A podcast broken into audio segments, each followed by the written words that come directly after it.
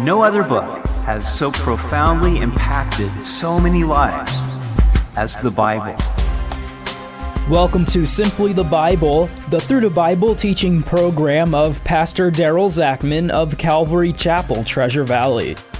Today we look at Psalm 10, a prayer for God to arise and judge the wicked, and a praise that He hears the desire of the humble. We hope you'll join us as Pastor Daryl continues in the Psalms on Simply the Bible.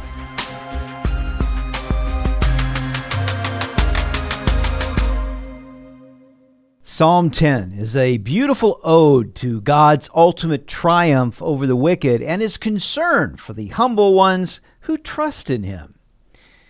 Psalm 10, verse 1 Why do you stand afar off, O Lord? Why do you hide in times of trouble? The wicked in his pride persecutes the poor. Let them be caught in the plots which they have devised. At times it seems that God is standing afar off.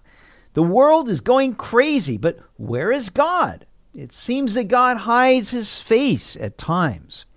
Even Jesus cried out from the cross, My God, my God, why have you forsaken me?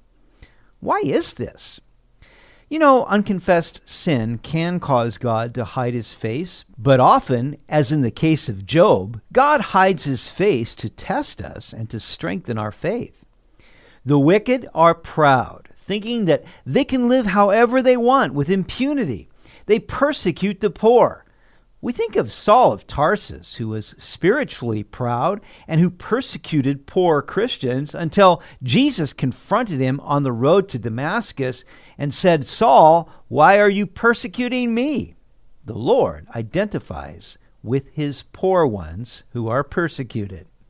As we have already seen in the Psalms, God's judgment of the wicked is that they fall into the pit they have dug, or they get caught in the plots they have devised. For the wicked boasts of his heart's desire. He blesses the greedy and renounces the Lord. The wicked in his proud countenance does not seek God. God is in none of his thoughts. The wicked are constantly boasting in what they possess or what they have accomplished. This is the pride of man and it is the first of the seven things that God hates, according to Proverbs 6. God resists the proud. If you want to have God against you, then just be proud. The way of the world is to bless, esteem, and idolize the greedy. We are fascinated by the lifestyles of the rich and famous, but unfortunately, the rich are not always held to the same judicial standards as the poor people turn a blind eye or accept a bribe to pervert justice. Why? Because in their hearts they bless the greedy and they renounce the Lord. In his pride, the wicked man does not seek God. As far as he is concerned, life is good and he has no need of God. God does not occupy any of his thoughts. His ways are always prospering. Your judgments are far above, out of his sight. As for all his enemies, he sneers at them. He has said in his heart, I shall not be moved. I shall never be in adversity. The wicked are always prospering, or so it seems. When we get to Psalm 73, we will see that Asaph, David's worship leader, takes on this subject. Asaph almost stumbled when he saw the prosperity of the wicked. It seems that everything goes their way. But when he entered the sanctuary of the Lord, then Asaph realized that their feet are on a slippery slope, and suddenly their lives will end and they will have nothing. The problem is that they are worldlings. They live only for this world, and the righteous and eternal judgments of God are far out of their sight. He says in his heart, I shall not be moved. I shall never be in adversity. Now, as I look around today, what has happened in the world since the beginning of the year because of COVID 19 has turned people's worlds upside down. Despite all man's efforts, he hasn't been able to beat this virus yet. Adversity comes, sickness comes, economic hardships come. No one is immune. It is foolish to think in our hearts that we shall never be moved or that somehow we will escape adversity. The wicked person thinks that somehow his wealth will insulate him from all such troubles. But there is always that pesky problem of death. Verse 7 His mouth is full of cursing and deceit and oppression. Under his tongue is trouble and iniquity. Listen to what comes out of a person's mouth. Have you ever admired a beautiful woman and then she opens her mouth and filth comes out? That is so disturbing. But as Jesus said, out of the abundance of the heart, the mouth speaks. The wicked person's mouth is full of cursing and deceit. He utters oppressive and brutal remarks because that is what is in his heart. It is only a converted heart that will bring forth transformed speech. He sits in the lurking places of the villages. In the secret places, he murders the innocent. His eyes are secretly fixed on the helpless. He lies in wait secretly as a lion in his den. He lies in wait to catch the poor. He catches the poor when he draws him into his net, so he crouches. He lies low, that the helpless may fall by his strength.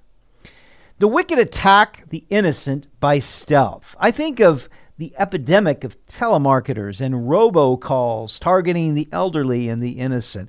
They lead you to believe one thing, but so often it is a scam to get your money. Likewise, the wicked lurk in secret places where they can plot the murder of the innocent. The psalmist compares them to a lion in his den, ready to pounce on the poor. How like Satan they are. Jesus said that the thief comes to steal, to kill, and to destroy. Satan lurks in the shadows and sets his ambush against the unsuspecting. He studies us to find our weaknesses, and then he designs the perfect temptation to make us fall. How we need God to help us resist the enemy's snares and take the way of escape. Too many believers have fallen to Satan's devices. Peter had succumbed to the temptation of fear and denied the Lord three times. But he later wrote to the church Be sober, be vigilant, because your adversary, the devil, walks around like a roaring lion, seeking whom he may devour. Resist him, steadfast in the faith, knowing that the same sufferings are experienced by your brotherhood in the world. He has said in his heart, God has forgotten. He hides his face, he will never see. People often make the mistake of thinking that because they are getting away with it, that God doesn't see or doesn't care. They mistake God's patience for blindness, carelessness, or even approval. God is slow to visit his wrath on the wickedness of men because he is long suffering, not wanting anyone to perish, but all of us to come to repentance. But those who remain ignorant of God will perish in their ways. Verse 12 Arise, O Lord. O God, lift up your hand. Do not forget the humble. Why do the wicked renounce God? He has said in his heart, You will not require an account. Who can resist the upraised hand of God? When he finally raises his hand in judgment, it's too late. The psalmist cries out, Arise, O Lord, lift up your hand. Yes, when we see the wicked prospering, oppressing the helpless, and murdering the innocent, we say, Do something, God. Don't stand afar off. Bring justice. Remember the humble who trust in you. How long, O Lord, will the wicked continue to prosper? The psalmist then asks, Why do the wicked renounce God? Good question. It's a fool's errand to renounce or ignore God, since none of us created ourselves. To renounce God is spiritual suicide. The fact is that you were created for God's pleasure, and there's nothing you can do about that. God gave you your life, and you will give an account to Him for how you've used it. If you renounce Him, if you forget about Him, then you do so to your own eternal harm. But such is the mystery of evil.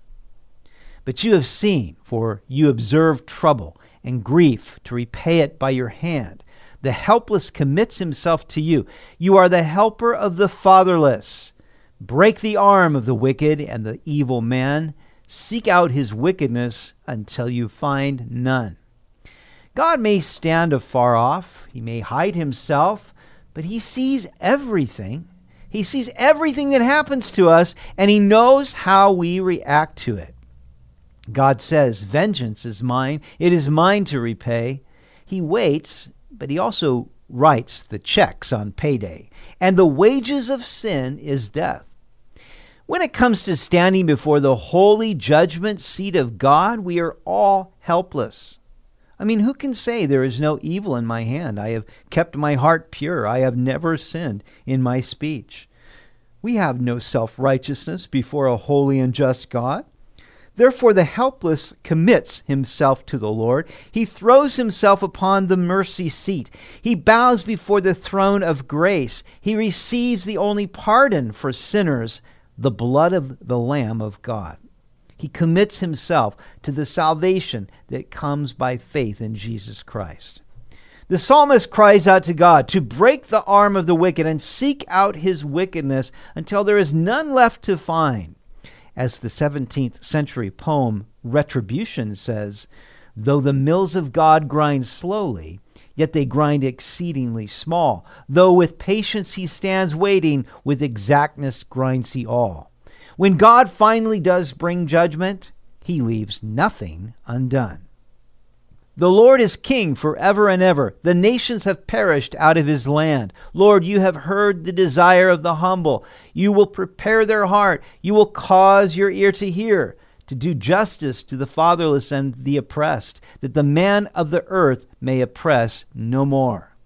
The one thing we must remember is that God is king forever.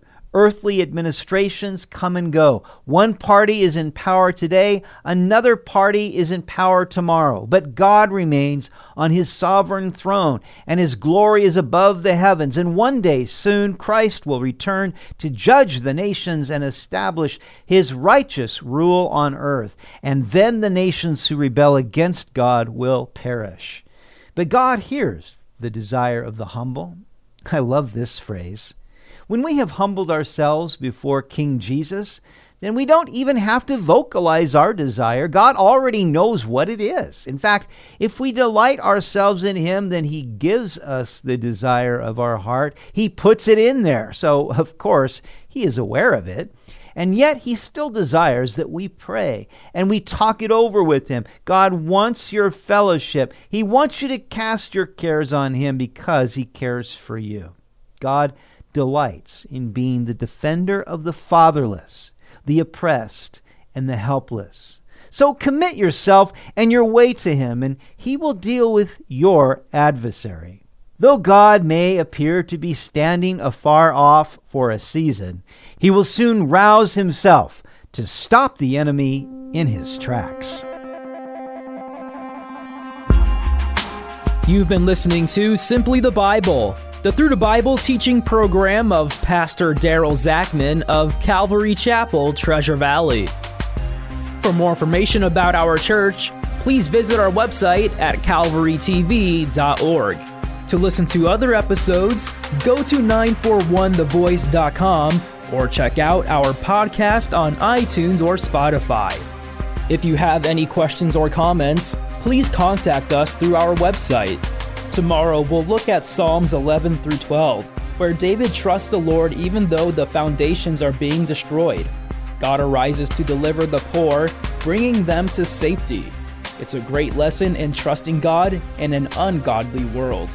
We hope you'll join us as we continue in the Psalms on Simply the Bible.